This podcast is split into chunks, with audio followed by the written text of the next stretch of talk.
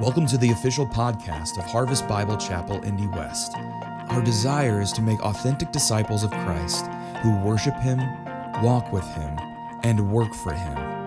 You can find more information about Harvest by visiting our website at www.harvestindywest.org or by downloading our app from your app store. We pray today's podcast will encourage your pursuit of Jesus Christ.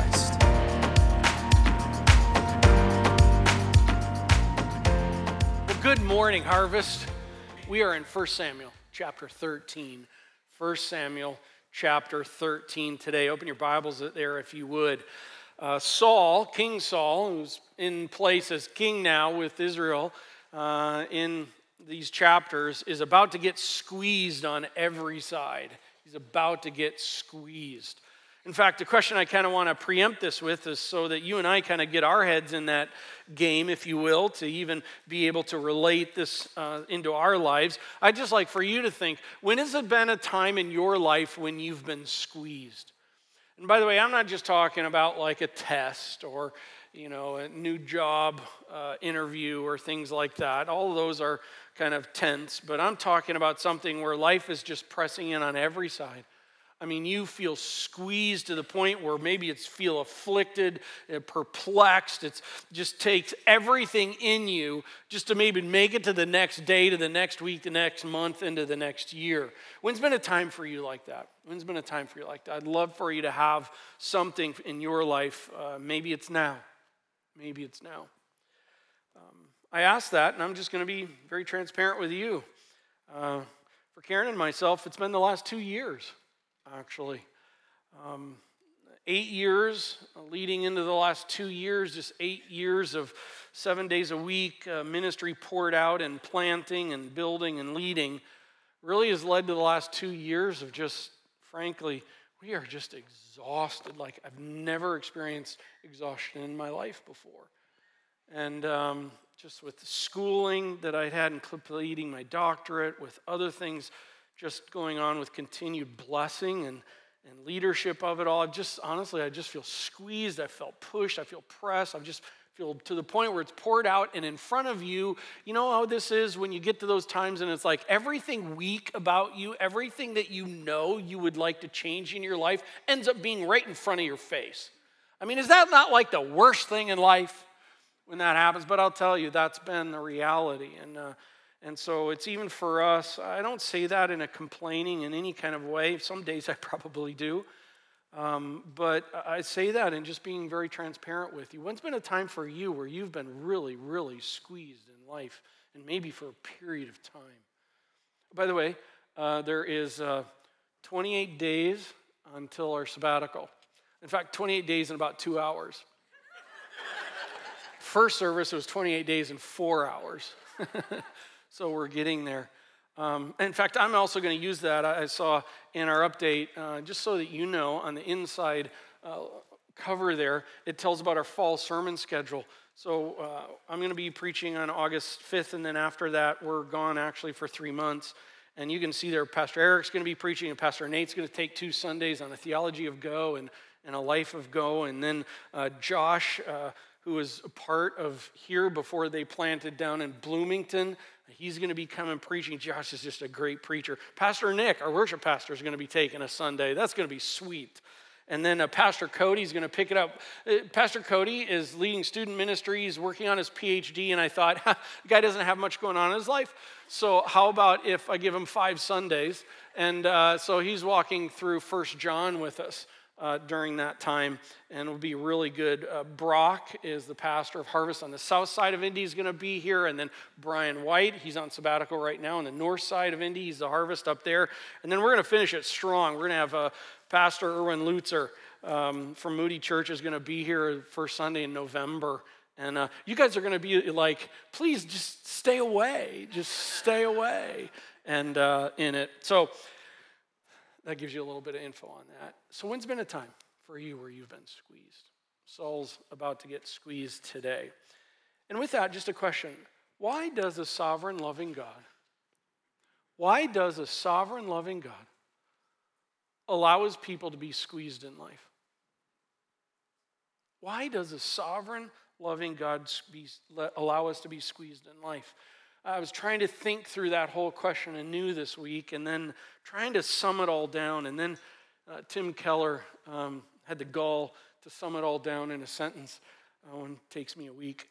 Um, and here's his sentence. He said, uh, he tweeted on Thursday, there is no way to know who you really are until you've been tested. There is no way to know who you really are until you have been tested. Well, that's going to happen with Saul today. Things have been going well for the Israelites so far as we've been coming through. They've come where Saul is king now, uh, Samuel is the prophet. One of the things to understand, very, very important with our chapter today, the Lord has established it. The Israelites demanded a king. Uh, God is offended by that because they're rejecting him as their king. But even in that, God has allowed for a structure, a new structure, a governing structure to take place. And that new structure is Saul is king and Samuel is the prophet. Now, how that works is, is if you will, uh, Saul is like the functioning figurehead leader, prince king.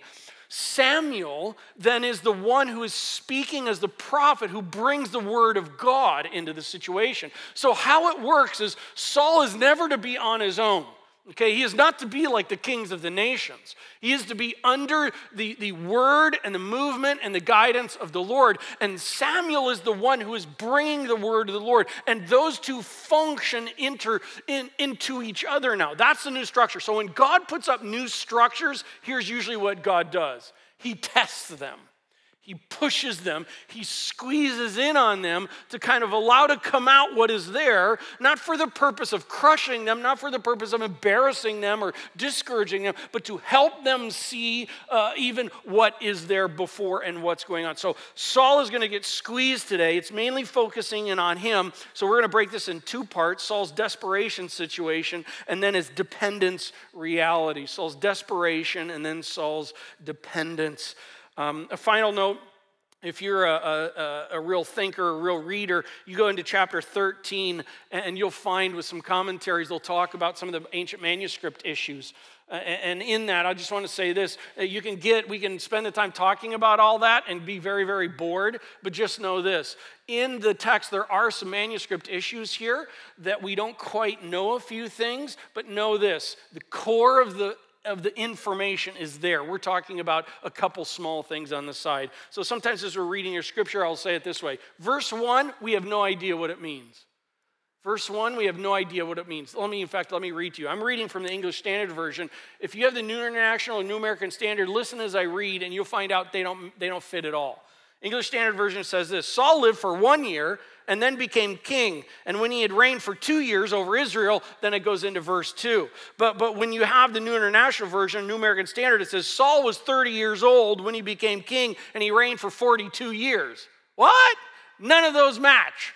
So here's the deal. We understand, and there's some ancient ways of doing it. Uh, understand, uh, we don't know verse one. Uh, it's okay. It's okay. God's word is God's word, and it doesn't affect anything. So we go to verse two. With me? Okay, so Lord, I ask for your help as we dive into your word. Show us more of who you are, and uh, we will delight in you. And God, I do. Saul is being pressed here. I ask, would you press into us? Would you press into us that we would be able to see who we are? Grow us, help us, and love on us. In Christ's name we pray. Amen. So, Saul's desperation situation, let's start there. Now, as I read, there's going to be a bunch of cities in this chapter. So, here's what I'm going to attempt to do. I want for, us to, for you to see on the screen, it's in this area of Israel where all of this is, story is taking place. It's north of the Dead Sea, just west of the Jordan River. It's in that circle. Now, all of these places that are there, are anywhere from two miles to about 15 miles in distance apart. So, in it, sometimes I realize that when I sit here and I talk, and at times when I have map information, because it does matter in the whole movement of what's taking place, I can see eyes roll back. Like, who cares? So, here's what I'm attempting to do today. This, hopefully, this will be fun. Otherwise, I'll never do it again. I'm going to put up on the screen now the cities on the west side of Indianapolis, including Indianapolis. And I'm going to, as I read through these names of these cities, you will, we will correlate them to the west side because I want for you to get a feel on the distance of things and the movement of things. And, and if I just tell you this, it's not going to make sense. But seriously, the locations of all these cities on here are exactly like what fit us. So, okay, so we're going to feel it here and uh, we'll go with it, and I may never do it again.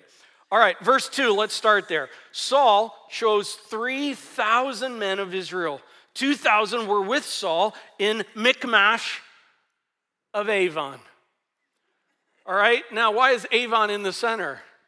Well, duh. All Avonites? Okay, wow, that was bad.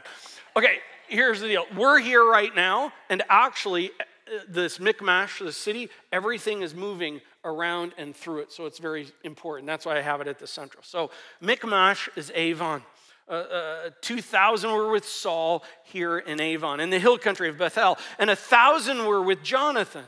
Jonathan, that's interesting. That's the first time this guy's name has come up in 1 Samuel. I wonder who he is. Maybe you know who he is, but I'm not going to say who he is because the text will tell us with Jonathan in Gibeah, uh, South Plainfield. Uh, of Benjamin. The rest of the people he sent home, every man to his tent. Jonathan defeated the garrison of the Philistines that was in Geba, that's Plainfield. There was Gibeah and Geba, they're near each other, about two miles from each other. And the Philistines heard of it, and Saul blew the trumpet throughout all the land, saying, Let the Hebrews hear.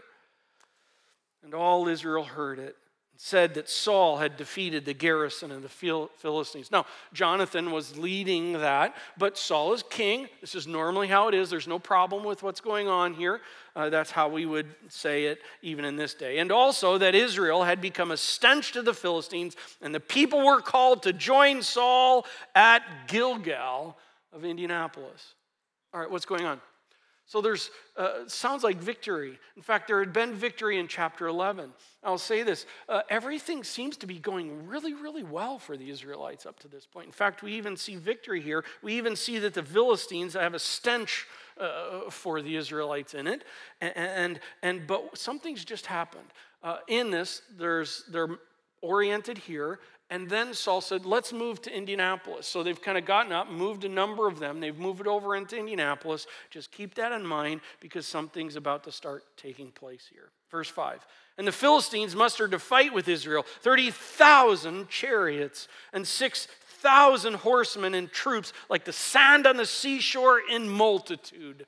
By the way, some of these areas, like the area between um, if you will, Avon Plainfield, Avon Danville, Avon Brownsburg, all of these kind of areas is very, it's almost guerrilla warfare. There's some rivers that break them off, and, and it's, it's very, there's not trees, but in the desert area, it's very heavy brush. And so they literally had to do war like guerrilla warfare. But once you got to Avon and kind of towards Indianapolis, it opened up, and so chariots could be unloaded through various areas with it. And so you get the idea the Philistines are mustering this big multitude to come and to fight the Israelites. You're getting some sense of tension. And they came and encamped in Michmash of Avon. Wait, wait, wait, wait, wait, wait. How could that be? How could it be that we first start the chapter, and in prior chapters, Michmash is a very important place. And now Saul moves over into Indianapolis. I guess he wanted to be closer to the dome or something. And he moves over into Indianapolis, and now the Philistines are moving in and taking some things over. The idea here pressure is building. The Philistines are on the move. What seemed like a victory ticked them off. And now they're unleashing their war arsenal and they're starting to move in. Let's keep going with the story. In fact, it's so big that verse 6 when the men of Israel saw that they were in trouble, for the people were hard pressed. By the way, not just Saul, but the people the Israelites are now feeling pressed. They had just won a victory through Jonathan and Plainfield, but now the Philistines are moving in and taking over and they're coming into Avon. The people are hard pressed. In fact, they're so hard pressed that the people hid themselves in caves and in holes and in rocks and in tombs, ooh, and in cisterns. and some Hebrews crossed the fords of the Jordan to the land of Gad and Gilead of Greenfield. Now, why do I say that? Because on the movement here, they're heading west, and the people are hightailing it out of Avon. They're not just wanting to stay in Indy, they're actually wanting to cross 465 in the Jordan River. with me? And they're heading to Greenfield. Like, who heads to Greenfield? Hey, we used to live there for a little while. It's okay. All right. So, and they're heading that far away. They just want to get away because the pressure's building. The idea is pressure is building. Saul was still in Indianapolis, and all the people followed him, trembling.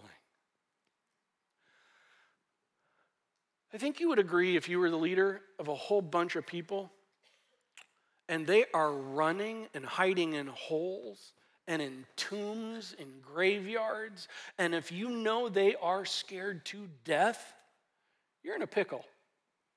Agreed? You're in a pickle as a leader. Bless King Saul's heart. What's he going to do? Know this. This is the first time we have now seen Saul really under pressure. And what happens when we're under pressure? The real us begins to show. We can cover it, we can front it, but now the real's going to show. Verse 8 so, what does he do? He waited seven days, the time appointed by Samuel. Actually, this is good news. This is a good piece of information here. What would normally happen in that day, when I was talking about how the king was the leader and then the prophet would be the one bringing the word of God, that's what's taking place here. Samuel told Saul, You need to wait for seven days. And even in ancient uh, with the Israelites. This became and was a common practice. This happened in the book of Joshua with God's people. They were to wait, they were having time to settle and wait for the Lord to do a work. Consecrate yourselves and get ready. And here in this time, he's been told by Samuel when Samuel speaks, Samuel is speaking for the Lord. And so the Lord is telling Saul to pause it in Indianapolis, if you will, for seven days and wait. And wait for the Lord to reveal and to tell you what you should do, where you should go, how you should make this all come down. But the pressure is building on Saul. He waited seven days, the time appointed by Samuel. But Samuel did not come to Gilgal, Indianapolis, and the people were scattering from him, Saul. So Saul said, Bring the burnt offering here to me and the peace offerings. Okay, I understand we don't have an offering, you know, like this kind of structure nowadays, so we don't get something. But something's noted, they're very important. There's two offerings that are taking place. There's the burnt offering, and then after the burnt offering is what? The peace offerings. There are two that go together, they move and sync. So the whole offering process is not done until the peace offering is done. Who cares about it? Uh, we do, because the text is very uh, interested in that we know. Why? Keep reading. And he offered the what? The burnt offering, which is the first offering. As soon as he had finished offering the burnt offering, behold, Samuel came. Okay. On what day did Samuel come? He came on the seventh day. He came on the seventh day, and we know that because of the way the text tells us this. Hey, Saul gave the burnt offering, but he hadn't even on the seventh day given the, the, the peace offering yet. And Saul came right in, be, in between the two. Keep that in mind. Saul went out to meet him and greet Samuel. And Samuel said, what have you done? Why is he doing that? Because he sees that Saul has offered the burnt offering. And understand this this isn't some selfish thing like, eh, I'm supposed to do that. Like, I wanted to do that before you did that. That's not what's going on. In the structure of it, this is Samuel as the one who represents, speaks for the Lord. Samuel is the only one that's supposed to be doing this. This is not just a you did what I wanted to. Saul is stepping into Samuel's position. The king is now seeking to become the prophet, the one having the direct word, and God has set it up different. You may think, well, this isn't a big deal. No, trust me, it's a big deal. Because what's going on? Saul is completely disobeying how the Lord put things in place. Why would he do that? Samuel said, What have you done? And Saul said, When I saw that the people were scattering from me, boy, and that's got to be high pressure, and that you did not come within the days appointed. No, you did come in the day appointed. Here's the deal you didn't come when I expected you to come on the day. Put it this way. So Samuel tells Saul, hey, uh, I'm going to come on the seventh day. Saul goes to his iPhone. Saul enters in on his calendar. Samuel's coming 5 p.m. on the seventh day. So ding, ding, ding. He gets a 15 minute or an hour advance warning, 5 p.m. Okay, so he's getting ready. He's getting ready for Samuel to show up. It's 5 o'clock. Samuel's not there. And, and then let's just say it goes to 5:10 and he's not there. And then it goes to 5:15 and he's not there. It's still the seventh day. But it just happened to be that the word of the Lord did not show up on his own time. But have you ever noticed in life and also through scripture, God has this way of showing up towards the end of the time? Why would God do that? To annoy us? Sometimes I think that. But actually, God is doing that because God is trying to grow us in our faith in Him. So when his timer went off at 5 o'clock, and then Samuel isn't showing up at 5:10 or 5:15, Saul's thinking, apparently God forgot, and apparently it's okay for me to step into this. When I saw that the people were scattering from me pressure, and that you did not come when I thought you were going to be coming, and the Philistines had mustered at Michmash and Avon, they were taking over, I said to myself, Now the Philistines will come down against me in Indianapolis, and I have not sought the favor of the Lord. By the way, I thought I didn't make mention in the first service. Saul could have gone to the Lord himself and prayed unto the Lord and sought the Lord's favor. But what he is doing here is something far different than that. This isn't an individual thing. Saul is stepping into boundary territory that God has structured things as a people to do. Saul could have prayed unto the Lord. Saul could have fallen before the Lord. Lord, what do I do? Lord, what do I do? But, but Saul is stepping into the prophet role here on what's going on. I have not sought the favor of the Lord. Hey, listen, Saul wanted the favor of the Lord, but he didn't want it. Well, we'll finish that in a little bit. I want the favor of the Lord. Do you? I totally want the favor of the Lord. Man, favor of the Lord. But, but we're to learn Saul sought the favor of the Lord without some other things, and we'll get there in just a second. I said, Now the Philistines will come down against me in Indianapolis, and I have not sought the favor of the Lord. So I forced myself. Might that be a little exaggerated? So I forced myself and offered the burnt offering. Jump down to verse 15 because we're going to come back. And Samuel arose, went up from Indianapolis, and the rest of the people went up after Saul to meet the army. They went to Gilgal and to Gibeah of South Plainfield, and Saul numbered the people who were present with him, about 600 men. Who cares? Because he just had like 3,000. Now he's down to 600. And Saul and Jonathan, his son, his son. By the way, that has some things. If you were to now, sometimes when you read your Bible, you come up to something and you go, now I wonder what the timeline. So was Saul a single guy when he was made king, or was Saul married with children actually when he was made king? You can go do some research on that. And the people who were present with them stayed in Gibeah of Plainfield, but the Philistines encamped in Avon. And the raiders came out of the camp of the Philistines in three companies. In other words, here's what the Philistines are doing one company turned from Avon toward Ophrah. You think it's Oprah, but it's Ophrah Brownsburg and the land of Shual. Another company turned toward Beth Horon. They turned toward Danville and headed west. So one's headed north, one's headed west of the Philistines. And another company toward the border that looks toward the valley of Zeboim, uh, toward the wilderness of Greenwood. I didn't put them up there because they're not on the west side. Um, so, and they're heading, what's going on? We're getting this idea the Philistines, they're heading north, they're going west, they're going south, they're beginning to mount the pressure. Pressure is building more and more. Verse 19 Now there was no blacksmith to be found throughout the land of Israel, for the Philistines said, Lest the Hebrews make themselves swords or spears. But every one of the Israelites went down to the Philistines to sharpen his plowshare, his mattock, which is like a pickaxe, his axe or his sickle. And the charge was two thirds of a shekel for the plot. Why are we talking about this and who cares? Here's why. Let me just cut to the chase. We are being informed that what's going on is as this is all developing, the Israelites are now dependent on the Philistines. There's a turn that's happening. They have come in, the Israelites had been having success.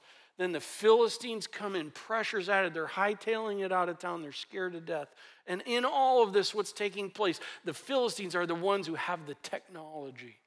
And the Israelites are now subservient to them. Friends, everything is turning upside down. And the pressure is squeezing in on Saul. What's he going to do? Because the wheels are coming off the bus. What's he going to do? That's the situation. That's the situation. We're going to learn more about what happens in the next two weeks in chapter 14. But let's do this. Let's turn from the situation and let's turn to understand what's going on with Saul. Let's go from the desperation situation and let's kind of turn around now to this whole idea of his dependence. His dependence. What's happening here? What's happening?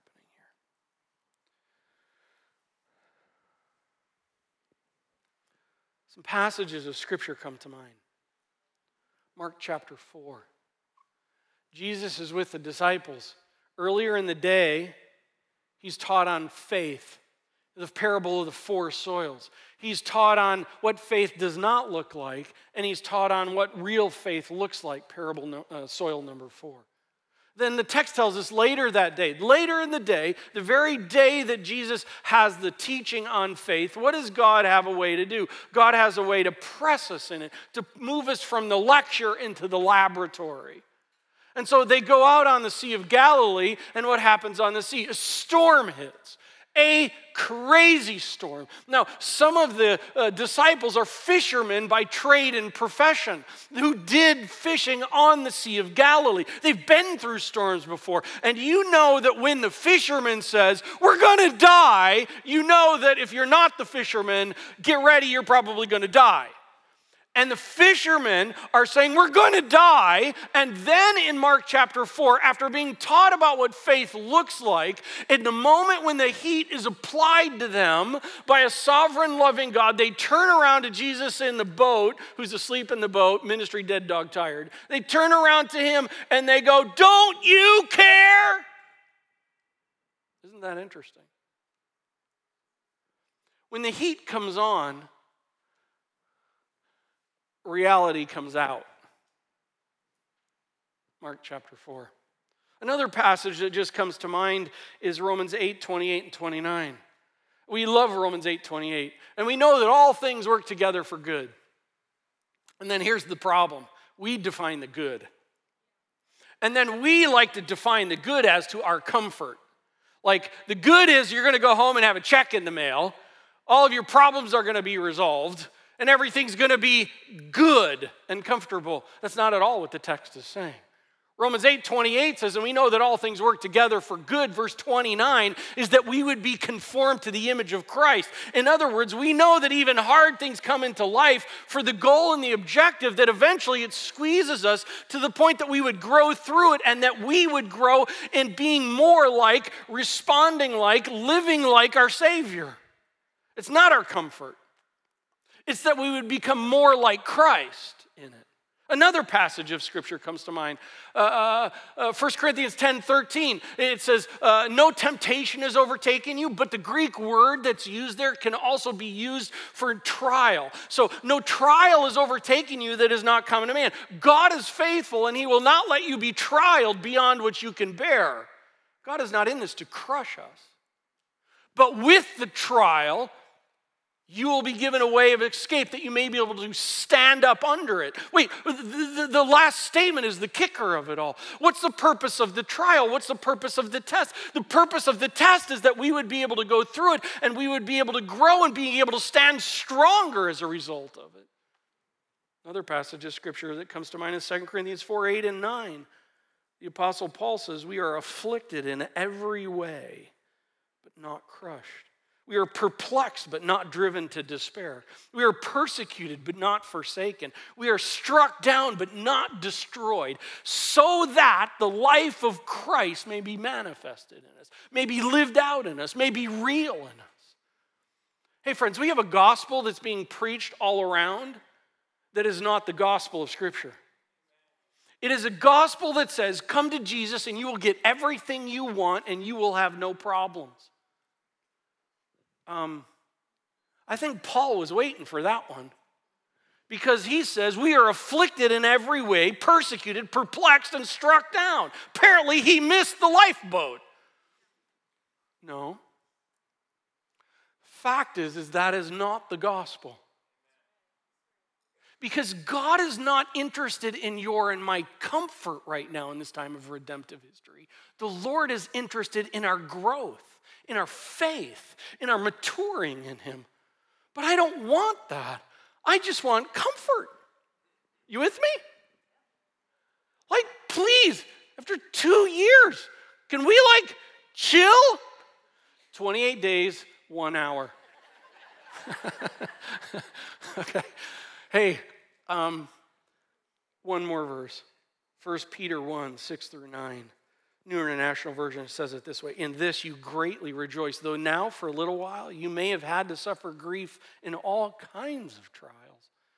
These have come so that your faith, of greater worth than gold which perishes, even though refined by fire, may be proved genuine and may result in praise and honor and glory when Christ is revealed. Friends, we Americans are buying into a false gospel and I want to call it out. I want to straight up with you, lovingly call it out. Because here's what happens we hear that, and then you and I get in trials, and we're thinking, what did we miss? What did we miss? And here's the fact of the matter you haven't missed anything. That was not true. The fact is, coming to Christ brings a reality of forgiveness and redemption. But we live in a time of redemptive history. This is not heaven on earth right now. We live in a war zone, and in it, God is more interested in growing our faith than He is providing our comfort. Are you with me? I'm trying to gauge what's going on. And I think some of it is is we don't like that. And I am with you because I want heaven now. Because I am tired. Well, let's get some help.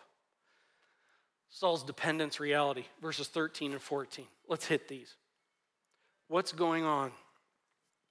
And Samuel, wait, let's go to verse 12. Let me start there. I said, Now the Philistines come down against me in Gilgal. I have, sought, I have not sought the favor of the Lord. Let me say it this way Saul wanted the favor of the Lord. But Samuel confronts him about three things he was missing. Here they are. And Samuel said to Saul, You have done foolishly. Now we read that in the English, and it kind of sounds like uh, you, made a, you made a mistake. Actually, it's much harsher in the Hebrew than that. This is like, Saul, you're being a fool. It's not just an oopsie. You've done foolishly big. And you have not kept the commandment of the Lord your God with which he commanded you. For then the Lord would have established your kingdom over Israel forever. You've got to understand, friends, this is not like miss it once and God crushes you out. That's not the point. There is something going on here in this situation that is revealing something so deep in Saul that God is going, nope, nope, nope. I, I, I, I, I, I, I it's going to be harsh. Because listen, we're going to read about David here in just a sec. And David, like David murdered a guy, David adultered. I didn't say that right, but you know what I'm talking about. Right? And yet God called him his man. This isn't about God is waiting to crush you, but in this particular situation, there is something deep and dark going on here, and Samuel addresses it through the Lord. And Samuel would have established uh, your kingdom, uh, you would have established your kingdom forever, verse 14. But now your kingdom shall not continue. The Lord, Yahweh, has sought out a man after his own heart. God's already on to the next guy. Isn't that interesting? And the Lord, Yahweh, has commanded him to be prince over his people because you have not kept what the Lord commanded you. Here we go. Saul wanted the favor of the Lord, number one, without waiting for the Lord. Saul wanted the favor of the Lord without waiting for the Lord. Samuel had told him seven days. And Saul, understandably, listen, understandably, in the pressure and the heat of it all, when it came right down to it, I mean, my goodness, people are deserting him. They, they are hiding, they're trembling, and it's past five o'clock. But it was still the seventh day. And when God says the seventh day, just as Jesus told the disciples, we're going to the other side just imagine if one of the disciples in the boat would have said, Wait a second, he said we're going to the other side.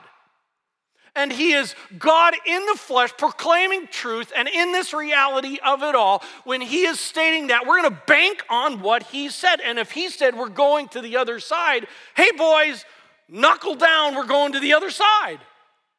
Imagine just one guy if he would have spoke up and brought truth to the table, how that would have helped. By the way, chapter 5 of Mark and they landed on the other side. Saul wanted the favor of the Lord, but he didn't want to wait for the Lord. It was on his own time, not the Lord's time. And the Lord just has this way of waiting to the last minute to push us, to press us, to grow us. And waiting for the favor of the Lord without, or wanting the favor of the Lord without waiting for the Lord, loved ones, it's a false faith. Because it's really not about faith in the Lord, it's about faith in how I see it. It's about my time, my way, and God isn't doing it in my time in the way that I would do it. So I guess I have to take matters into my own hands. Friends, wait for the Lord. Secondly, Saul wanted the favor of the Lord without the word of the Lord. This is the big one. Saul was waiting. Saul's waiting was to be about waiting for the, the Lord's words to come to the table. It was waiting for Samuel. And friends, what you value, you will wait for. What you value, you will wait for. And here for Saul, he valued the favor of the Lord over the actual word of the Lord. He valued the favor of the Lord over the actual word of the Lord. Therefore, because he wanted the favor of the Lord, he wasn't willing to wait for the word of the Lord because he valued the favor over the word of the Lord. And I get that. Sometimes I just want the favor, man. Hey, God, anytime you want, pour the favor out. But the Lord is working in us to where we're to be dependent upon Him. And He uses life to press into us on that. And when life is squeezing in, are you pausing, waiting, and asking yourself, what does God have to say about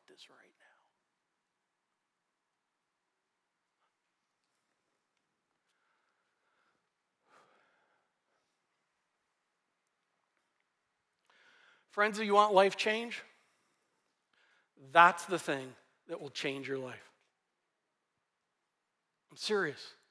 That's the issue right there. That's the thing that is the difference between someone doing life in their own way versus someone pursuing life doing it for the Lord. It's the person who, in the moment of stress, in the moment of being pressed, pauses and asks themselves the question what does God have to say about this? And by the way, I'm not saying look around the room and look for writing on the wall. I literally am saying, pausing, and what does God's word have to say about this? You're in a situation, uh, you're, you're, you're, you're struggling to get angry with someone or some people about something's going on. You're being pressed by a situation and you're mad and you're hot in the whole thing. And what about just pausing for a second in your head and go, wait a second, what does the Lord have to say about this? Hey, here's a couple thoughts. Matthew 7. Stop getting after the speck in everybody else's eye. Get after the log in your own. But things aren't happening in my time, in my way. Um, get the log out of your eye. How about starting there? Rather than so ticked off that the kids, that the spouse, that are friends, that my coworkers didn't do it the way I thought it should be done, in the way that I thought it should be done, in the time that I thought it should be done. Oh, James chapter 4, verses 1 through 3. Uh, what causes fights and quarrels among you? Is it not the war within your own heart? Because what's happening right now is not what I want when I want it, the way that I want it, and the way I see it should go. That's the war. What if we just pause, like thinking those things for nanoseconds of it all? Pause. What does God have to say about this? And if you're like, I don't know what God has to say about it, then friend, it's time to learn your Bible. And by the way, that's why we do this every week. You don't want to hear what I have to think about life. We want to hear what God's word has to say and learn it together. And we want to be people of this word, not this word, not your word, not anyone's word, this word. And when we come to know it and to love it and to see it, we begin applying it in the actions of our life. We're willing to wait and to pause God, what do you have to say to me right now in this? And God's word should just be coming in your head. And if you're struggling to know what that is, then it's time to get in God's word. It's time to start getting with people to help you in that. Saul was not willing to wait for the word of God on what to do. And then lastly, by the way, did I hit? That's a false truth. Without the word of the Lord, it's false truth because it's your truth, it's my truth, it's someone else's truth. By the way, people who always talk about, well, this is what I believe, this is what I think, I'm just going to be super blunt and say, who cares? Straight up, who cares? Because honestly, who are you? Because when you start doing that, do you realize that you are putting yourself on the seat of the throne of what is truth? So sorry to say that, but it's true. This is truth. And if what I think is this, then it's true. Lastly, Saul wanted the favor of the Lord without obedience to the Lord. See in verse 13 there, you have done foolishly, you have not kept the command of the Lord. Verse 14, Saul, you have not kept what the Lord has commanded you. You know, we can know what's right to do and then we don't want to do it. Has that ever happened to you?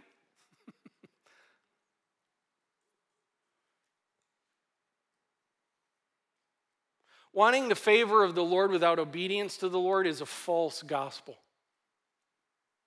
It's a false gospel. Since I'm being so straight up with this today, because I think this is so the heart of the matter for Saul and for life, and I'm not trying to be hard on the guy, because we'll find out what happens with him and where he's really at in all this.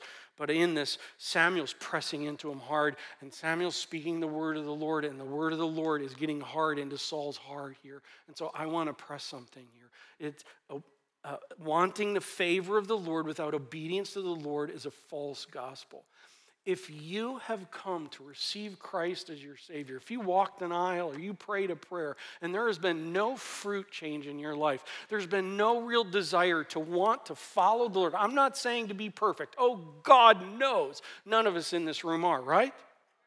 But we are talking about there should be a desire and a want to be able to live for the Lord. If that has been left and wanting and not there, you have to ask yourself the question do you really know the Lord?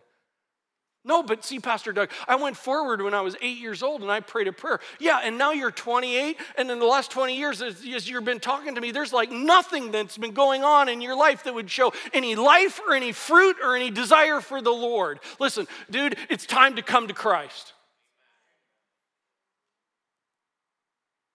No, but eight years old. Really? You want to bank on that?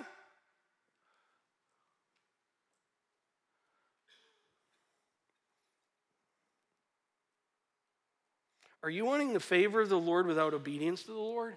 You are living a false gospel. And I don't say that to be mean. I don't say that to be harsh. I don't say that to be hellfire and brimstone, dude. Oh, so out with all that. But I say it because the Lord loves you. And sometimes His word has to confront us enough and put His face down and go, Oh, my word. I've been playing a game. I've been thoughtful, I've been respectful, I've even been humble, I've even been used by God in some times where I've seen that happen. And I'm kind of a country boy or a country girl at heart, just like Saul. And then Jesus, Matthew chapter 7, many will say to me, Lord, Lord, and I'll say, I never knew you. Why? Because you wanted the favor of the Lord and all that the Lord would give you, is some kabuki God but no obedience to. And, loved one, if that's your story, I love you enough to say it straight up today. It's time to come to Christ. Whether you're a member of this church, a leader in this church, it's time to come to Christ.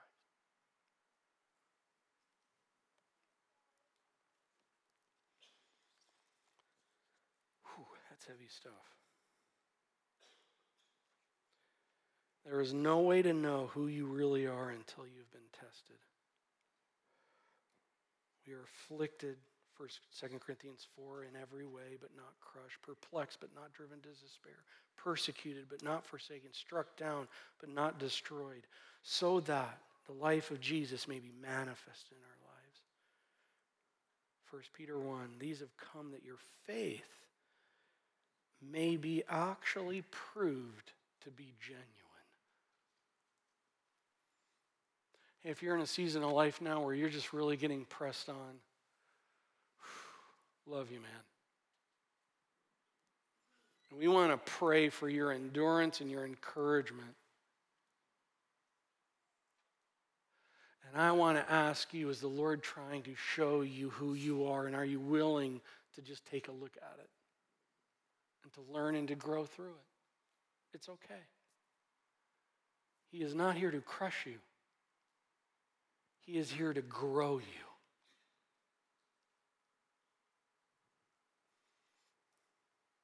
After the first service, had someone come up and say, uh, Hey, we've just come out of a really squeezed season. And she said, I just want for people to know what the text is saying is true. If we're willing to see what the Lord would have for us in it, James chapter 1 then even the hard things of life become blessings. Because it's not about our comfort, it's about our growth and faith in the Lord. So, Lord, I ask, would you. Would you do as only you can do, Spirit of God? Would you move among? Would you lift up? Would you press into? Would you provide endurance? Would you give us the will and the want for your good pleasure, as Philippians chapter 2 talks about? Father, I pray if there's anyone in this room who is just not really sure about where they're at in relationship with you, God, I pray that, that, that they would take that seriously. There is no more serious of a question or of issue to be able to seek out. And God, I would ask that they would ask and talk.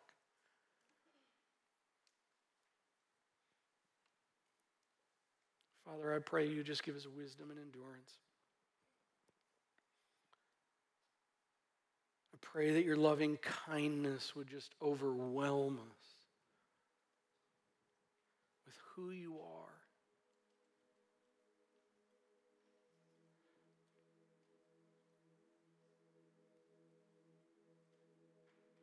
Give us hope and help.